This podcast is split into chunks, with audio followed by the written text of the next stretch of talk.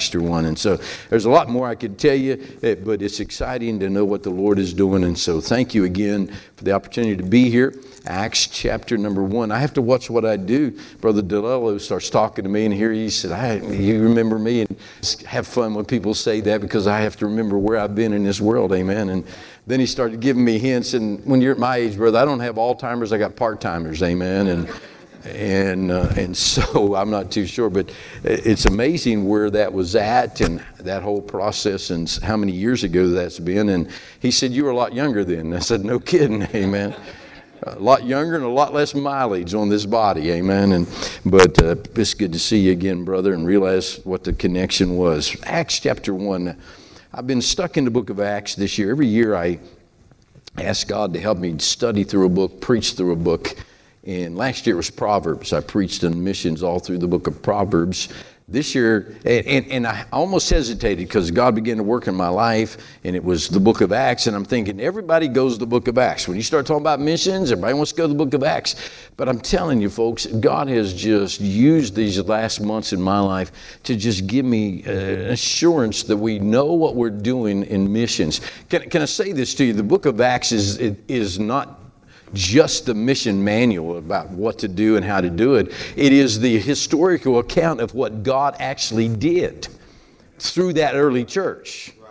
And what challenges me when we think about that is you say, well, preacher, what can we do today? We can do the same impossible, magnificent things that the early church did in the book of Acts because the same God that did it then is the same God we serve today. Amen? And sometimes we act like God is incapable of doing what He used to do, but God's still able. Amen?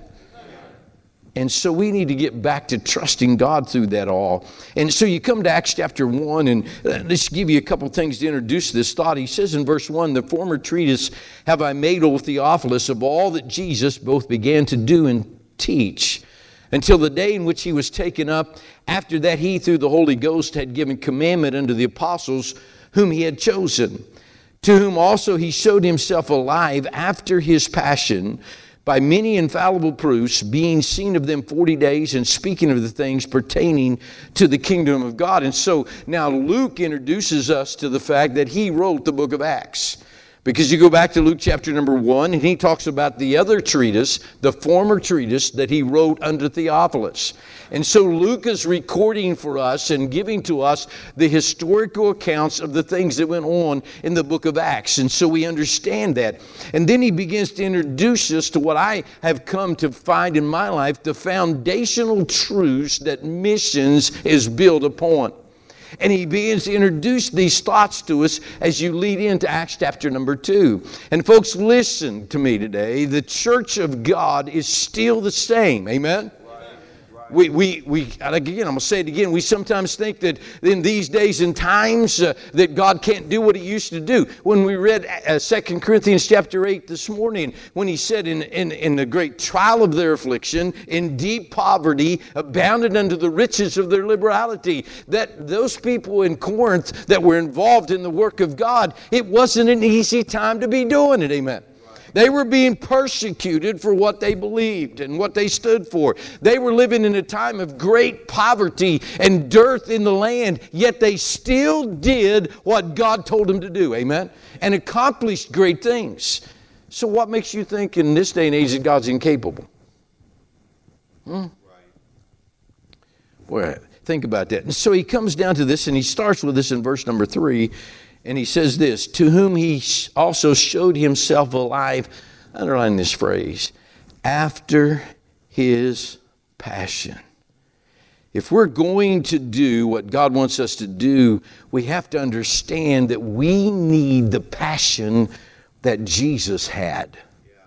We need to be driven by the same passion, the same desire, the same exciting, driving burden I mean, take your Bibles, go to Acts or to Luke chapter 24. Luke recorded this in the book of Luke and describing that to us. And, and listen, isn't it amazing? The world has passions about many things. Amen. I mean, uh, uh listen, uh, uh a few months ago in the middle of football season, you know, if it was Saturday afternoon, you'd people, you see people running all over the country here in Ohio with scarlet and gray, right? Amen? Now, listen, if you live in have, it's not scarlet and gray, amen. It's blue and gold, amen. And go ahead, don't get mad at me, amen. Hey, hey, listen, and it's amazing on a Saturday afternoon, 100,000 people in a football stadium in Columbus, and people with their faces painted half gray and the other half scarlet, and they're jumping up and down and screaming and yelling. We said, Look at those wonderful people. They're passionate about what they believe. Yeah, they are. So why aren't we as passionate about Christ? Yeah. Huh? I, I was a friend of mine. His dad is a very, uh, I guess, a very influential uh, supporter. I have to watch how I say this of Michigan sports. Amen.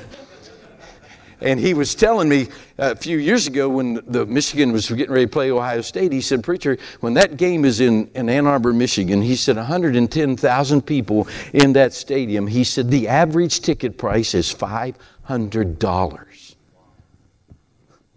Now think about that how many millions of dollars in one day is invested for people to fulfill their passion?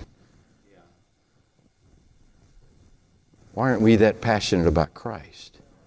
You get to Luke chapter 24, and, and, and Luke re- reveals this to us. It says in verse 46 and, and said unto them, Thus it is written, and thus it behooved Christ to suffer and to rise from the dead the third day, and that repentance and remission of sins should be preached in his name among all nations, beginning at Jerusalem. And ye are witnesses of these things. Why did Jesus Christ come? It said, Why, did, why it behooved him, it drove him. He had a passion to do what? He would complete the sacrifice, give his life for the, the ransom of the world, and that repentance and remission of sins should be preached in his name among all nations, not just some, but all nations. That's the passion. You go to the book of Hebrews, and it says that for the joy that was set before him, he endured the cross, despising the shame. Amen. What, hey, think about what Jesus went through on that cross and, and, and, and the, the public shame, not let, let alone the, the physical agony that he went through. But what drove him through that? He saw down the road the joy that would come in lives of people that would come to Jesus Christ, give their life to Jesus Christ, and their lives be changed. And that passion drove him. What drives you? What drives you? Huh? I, there's a couple things I'm pretty passionate about. One of them is deer hunting. Amen? I'm evidently don't have a lot of hunters in here because they didn't say amen. But you know, some days I think about that. I, not if, if, this time of year, I would not get up at four o'clock in the morning and walk down into the dark woods, climb up in the side of a tree, and sit there. Not, not, no, because there's nothing to be accomplished at this time. Amen. But now, starting the last Saturday of September through the last day of December, I can get up at 4 o'clock in the morning, get, grab my crossbow, walk down 250 yards behind my house, climb up in my tree stand, and sit there and watch and begin to listen because there's going to be something about ready to happen. Amen. And it's happened twice this year. I sat there and watched as they came in and the deer began to come in. Hey, listen, I'm passionate about it. I've got a deer stand. I've got a feeder. I put corn in that feeder. I got a trail cam now that's hooked up to my cell phone so I can see pictures of them when I'm not even there. Amen. Say, why do you do that? You ever think about it? It's, it's zero degrees out there. You put on all these clothes, set in that thing, put stuff on your body to mask your sin. Why do you do all that? I'm passionate about something. I want to shoot that deer. Amen. I said that one day, and the lady said, You shot Bambi? I said, No, I shot Bambi's dad, and we ate him. Amen. Praise the Lord. No. What are you passionate about?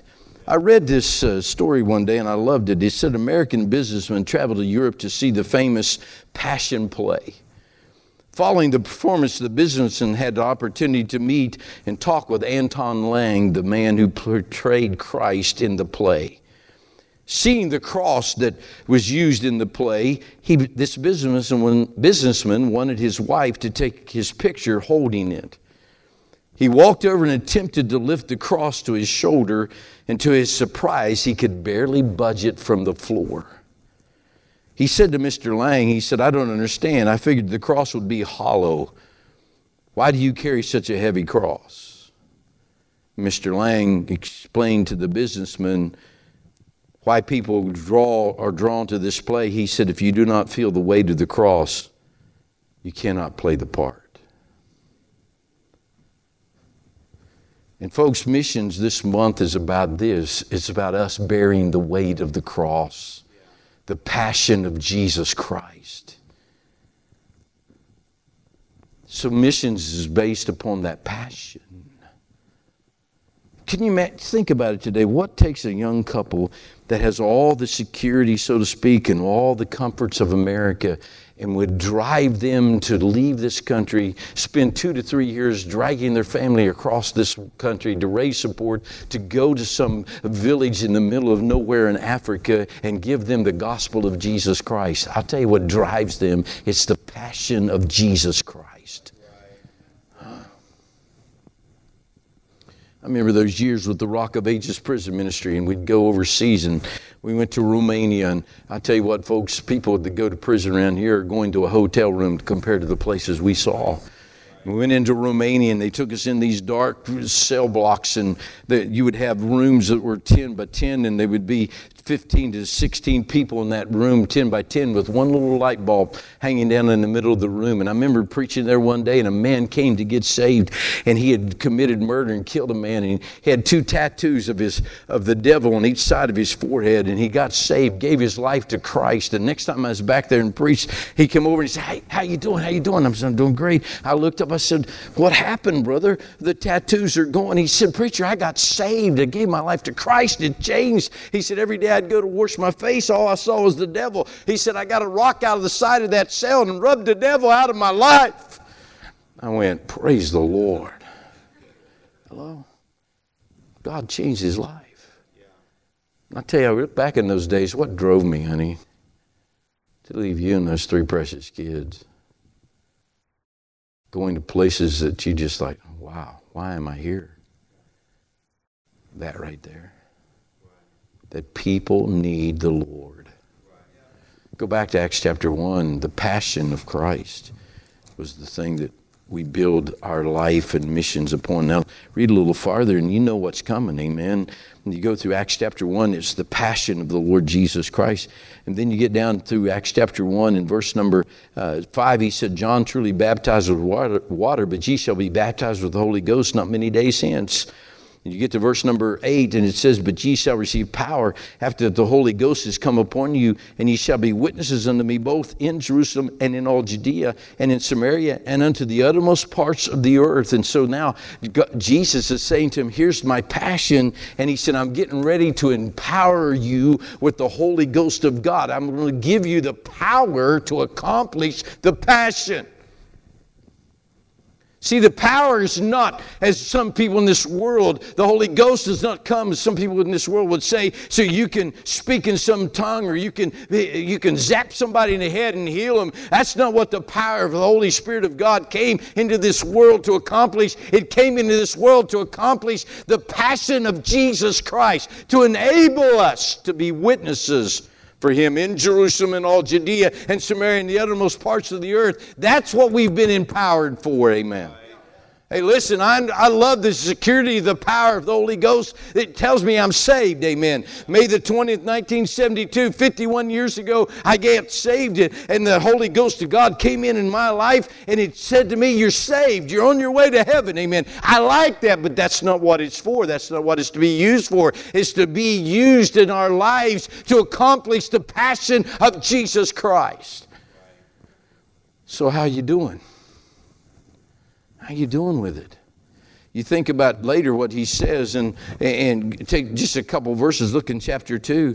And in chapter 2, what happens? The Holy Ghost comes. Chapter 2, in verse number 4, they were filled with the Holy Ghost and began to speak with other tongues as the Spirit gave them utterance. If you stopped right there, you say, okay, if I get the Holy Ghost, I'm going to speak in some unknown language.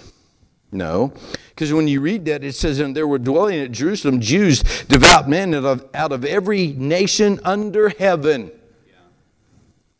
Now, when that, that was noised abroad, the multitude came and were confounded because that every man heard them speak in his own language. I'd like to have been at day of Pentecost. Amen. I would have messed up a bunch of people. Amen.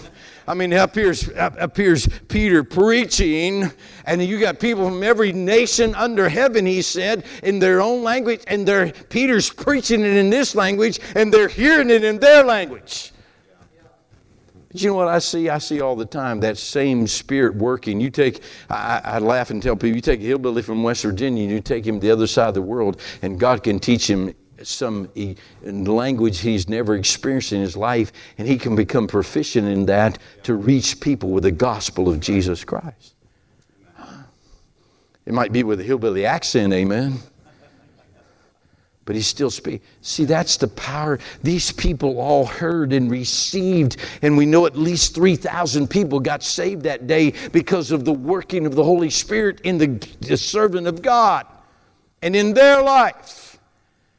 So the power comes, folks. Look a little farther at chapter 3, verse 12. Look at what he says. You know what happens in chapter 3? Uh, that lame man gets healed. And in chapter 3, they say in verse number 12, And when Peter saw it, he answered unto the people, Ye men of Israel, why marvel you at this? And why look you so earnestly on us, as though by our own power or holiness we had made this man to walk? To walk? Peter said, You're looking, at, you, you're looking at us like we did this? He said, Don't you understand who did this? The power of God. I remember all those years ago, I was pastoring in West Virginia, and the lady's coming to our church, and she said, Preacher, my dad's in the hospital. Will you come and see him? And he said, He's not, she said, He's not saved. Will you come? And so I went up there and talked to him, and he explains to me that they're getting ready to operate him the next day. And that he has a tumor in his stomach that said the size of a softball. And he said, Preacher, I just don't know. And I said, Well, here's the question you got to answer. And I talked to him about the Lord, and the man got saved. So he gets done being saved, and he looks at me and said, Now, preacher, you think God could do something about that tumor? I said, Well, we could ask him. Amen. But I said, You didn't ask Jesus to get saved, did you? So you could get something done. And he said, No, no, no, I, I needed to get saved. I said, Okay. So we prayed that night. I went back the next morning before surgery, prayed with him. I told the lady, I said, Look, I got some things to do. I said, Let me know how the surgery comes out. I'm, I'm going about some things I need to do. And the phone rang. She said, Preacher, you got to come back to the hospital. I said, What? She said, You got to come here. And she didn't tell me what. I thought, Oh man, something's wrong. So I run back to the hospital. I walked in the room, the doctor's standing there. He said, I don't understand this. Here's the x ray before the surgery. Here's that tumor. When we made the incision, went in there, there is no tumor. Where did it go? I said, Would you like for me to explain it to you? Now, see, God, God did that, amen. God did that by His power, not by our power, amen. Hey, listen, I've watched as God has changed the lives of people all over this world by His power. See, passion to serve the Lord is now empowered by the Holy Spirit of God, amen. But now go back to Acts chapter 1 because I'm going to one place. Go back to Acts chapter 1. There's other verses we could read in chapter 6, different places, but go back to Acts chapter 1. So the passion now has the power. Now look as this progresses. So you get to through chapter number 1 and you go down to verse number 9 and when he had spoken these things while they beheld he was taken up and a cloud received him out of their sight. And while they looked steadfastly toward heaven as he went, behold, two men stood by him, by them in white apparel, which also said, Ye men of Galilee, why stand you gazing up into heaven? This same Jesus, which is taken up from you into heaven, shall so come in like manner as ye have seen him go into heaven. Now, can I tell you that some, when I read that, sometimes I look at that and they said, Why, You men of Galilee, why stand you gazing up? Why would you not be gazing up into heaven right there? I mean, you just watched Jesus Christ ascend up through those clouds. I'd still be standing there going, Where'd he go? Amen? But that's, I, that's not the meaning of that question. What I believe that they were saying is, why are you standing here gazing up into heaven? There's things to be done. And they said, here's the promise. Just like he went, he's coming back. And you know what? It could be tomorrow.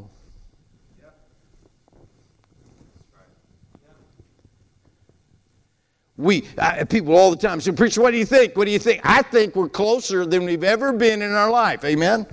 I mean, you see some of the things uh, uh, when, when a banker says to us one day, they said, Look, you're going to have to get people that donate money to the mission to understand how to get that money to you electronically because we're headed to a time. And this man told us four years or two years ago now almost, he said, Within four years, we will be in a checkless society in America. And within the year after that, we will be in a cashless society in our country. He said, That's what I believe the projection is. And when he said that to us, I'm like, Yes, Lord, you're coming. Yes, Lord, you're coming. I understand the task we've got to get people to understand how to do this electronic transfer of money and everything else. But what he's saying to us is we're headed there. Amen. Hey, listen, do you realize that because of this conflict in the Ukraine, there's been a great push to have an electronic currency in America? Hello? There's legislation in our, in, in our government in Washington, D.C. right now to introduce an electronic currency in America. Crypto, Bitcoin, whatever they want to call it. Huh? You say, Preacher, what are you trying to say? That's pushing us right to the one world government. Amen? Because you, you think about it, if you got an electronic currency, who controls it now? Not your local bank, the government. When you look at what's going on in our world, folks, there's wars and rumors of wars, just like the Bible says. The Bible says they were married and giving in marriage. It's, it's, it's all setting up. Do you believe that? Then why aren't we doing more? The thought of Jesus Christ coming back, and it could be tomorrow, should set the priority of everything we do. Amen?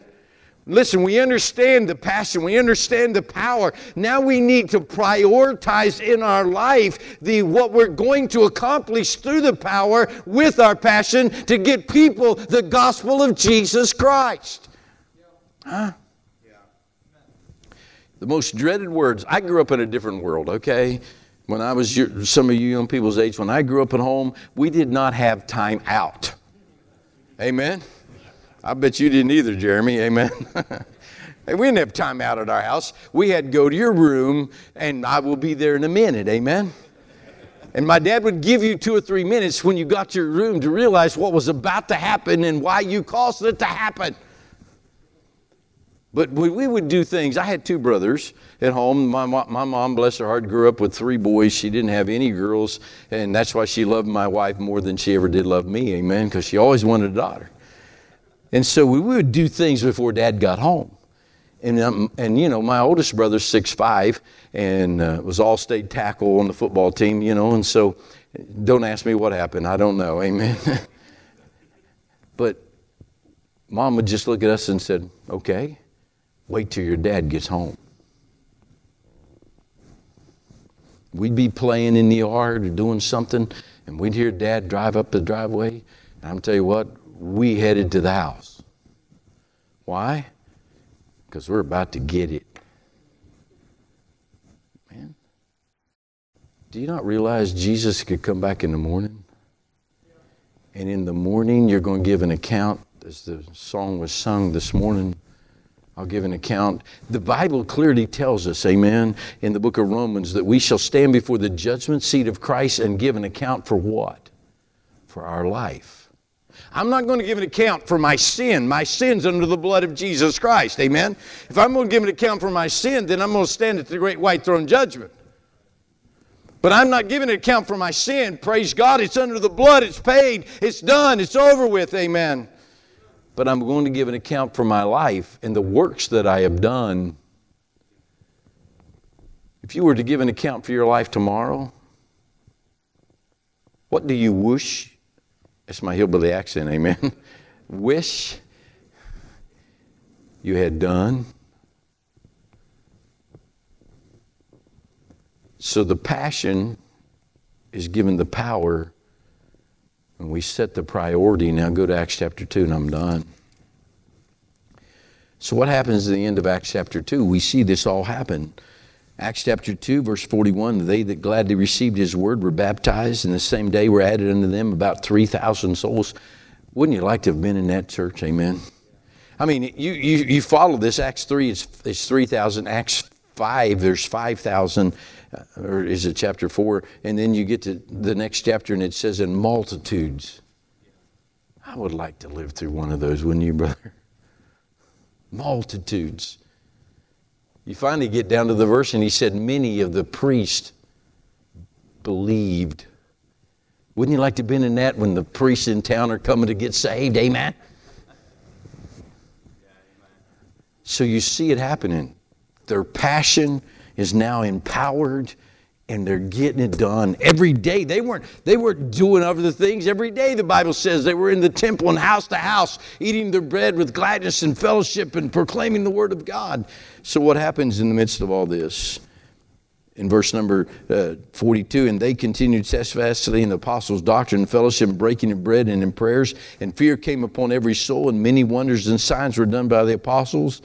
And all that believed were together and had all things common and sold their possessions and goods and parted them to all men as every man had need.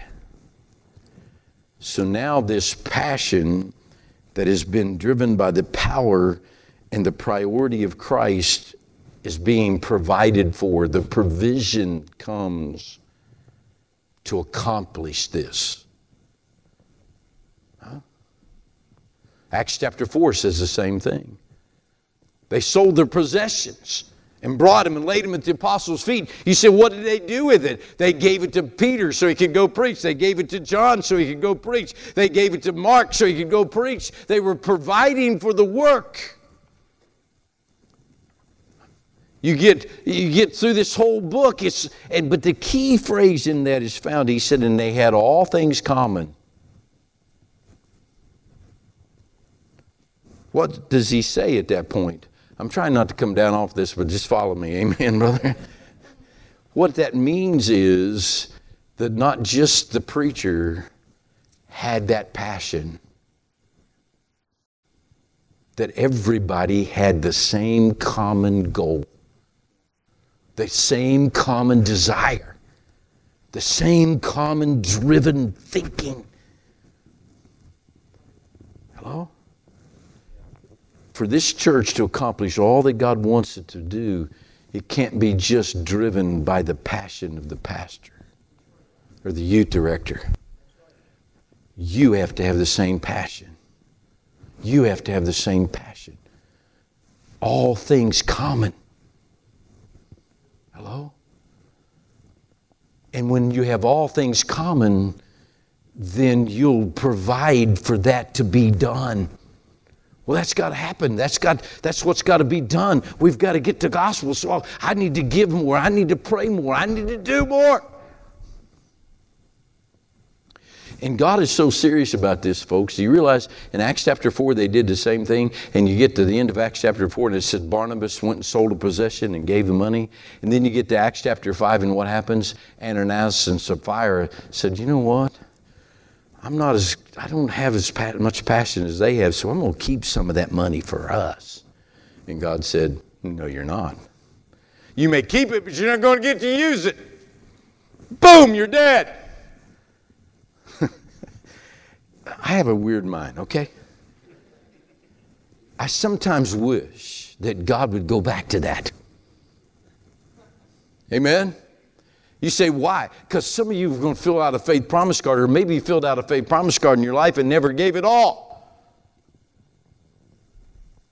And sometimes I wish God would say, Did you give it all? Yes, I gave it all. No, you liar. Boom.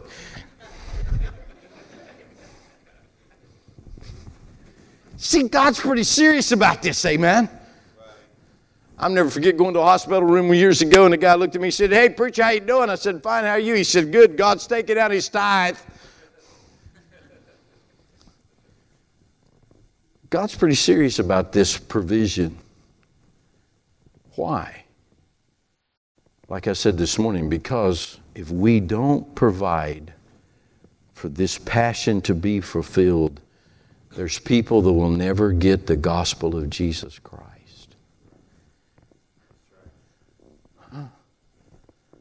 So God's pretty serious about it.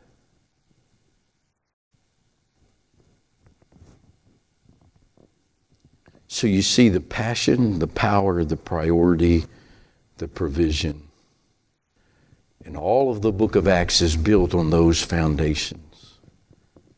Huh? You think about Peter, or not Peter, Philip. God comes to Philip, and he's in the midst of an explosion that's going on. People getting the gospel, and he said, Hey, Peter, or Philip, leave that and go down to the desert. Why? There's one Ethiopian eunuch you're going to meet in the desert. If I'd have been Philip at that point, why do you want me to leave here? This thing's crazy. Thousands of people being saved, lives are being changed, and you want me to go where? To the desert. But Peter or Philip goes to the desert, meets the Ethiopian eunuch. He gets saved. He baptized the Ethiopian eunuch. And I've studied and read many books and commentaries, and most people believe that when they finally got to Ethiopia with the expansion of the gospel, there was already believers in Ethiopia. Where did they come from? Philip led one man to the Lord, and he took it home.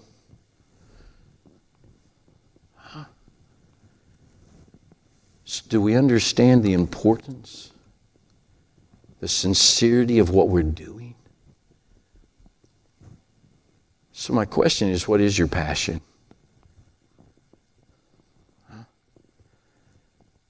God's going to give you the power to fulfill that passion, but we got to set the right priority that that passion for souls, that passion for Christ has got to be the first thing. And all that then will gauge what we do to provide for the cause of Christ. I don't think people in Acts chapter 2 are going around the church going, Well, the preacher asked for another offering. What's he want me to do? Sell my house? Yeah, pretty much. Aren't you glad God doesn't ask you to do that today? Now, there's people I know have sold possessions and gave it to the cause of Christ. But God said, just give what you have. Hmm? I'll give you this illustration. I'm done. I was in a church preaching several years ago. And the preacher came to me and he hands me this faith promise card. I said, he said, That's my mother in law's faith promise. He said, I know her writing, I know that it's hers. He said, That is half of her monthly income. I said, What do you want me to do? He said, You got to go talk to her. I said, You're the pastor, you talk to her, amen. He said, You preached and she got into it. I said, No, no, no. If she got into it, it's because of God, amen. And he said, Go talk to her. I went over and I'll never forget it. Sweetest lady you'd ever want to be around in your life. She looked at me and she goes, I said, Preacher wants me to talk to you about this. She looked at me, Brother Jacobs, and said, Are you a preacher or are you a liar? I said, Why? She said, she said, You told me the Bible says if I ask God what He wants me to do, and if I do it, He'll take care of it. I said, Yes. She said, That's what He told me to do. I said, Okay, ma'am, bless your heart. I went back over to the pastor and said, Live with it, bud. Amen. Three weeks later, that dear lady called me on the phone. She said, Preacher, I said, What? She said, I got my unbelieving pastor with me. this lady's husband had passed away several years before that. I don't know, just a few, but and she really didn't have any idea what he had done to prepare. And she had just got a letter in the mail from a company that he had bought stock in. And the letter explained that they had had a very good year, and so they were issuing stock dividends, and they gave her more stock and a dividend check. And guess how much it was for?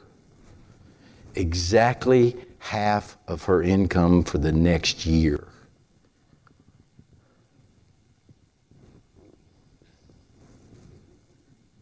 Ain't God good? Amen. What a saint of God. She's in heaven today.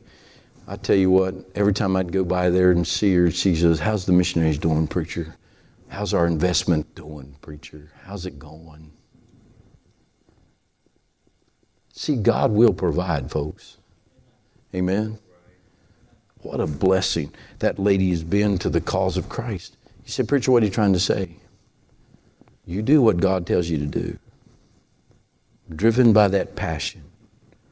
Empowered by the Holy Spirit, prioritized by the coming of Jesus Christ. Would you want Christ to come back tonight and you have a million dollars in the bank?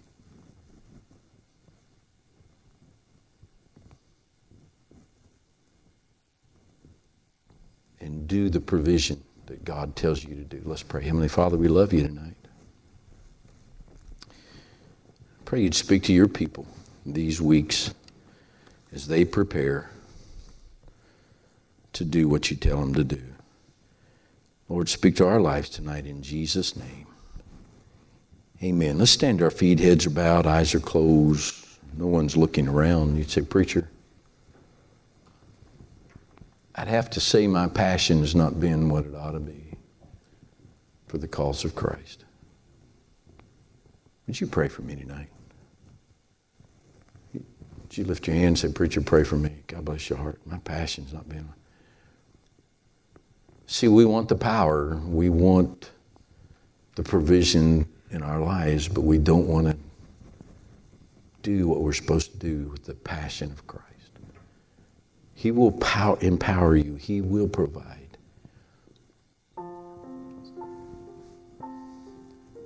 Folks are beginning to come to the altar. If you need to come, why don't you make your way and say, Lord, set my passion where it ought to be to do what you want me to do for the cause of Christ.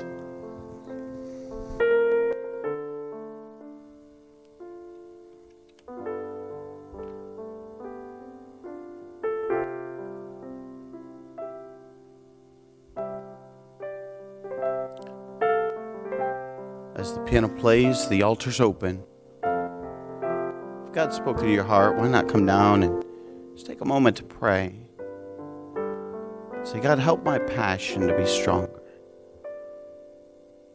Maybe it's something else God has touched your heart about. Whatever the need, the altar's open.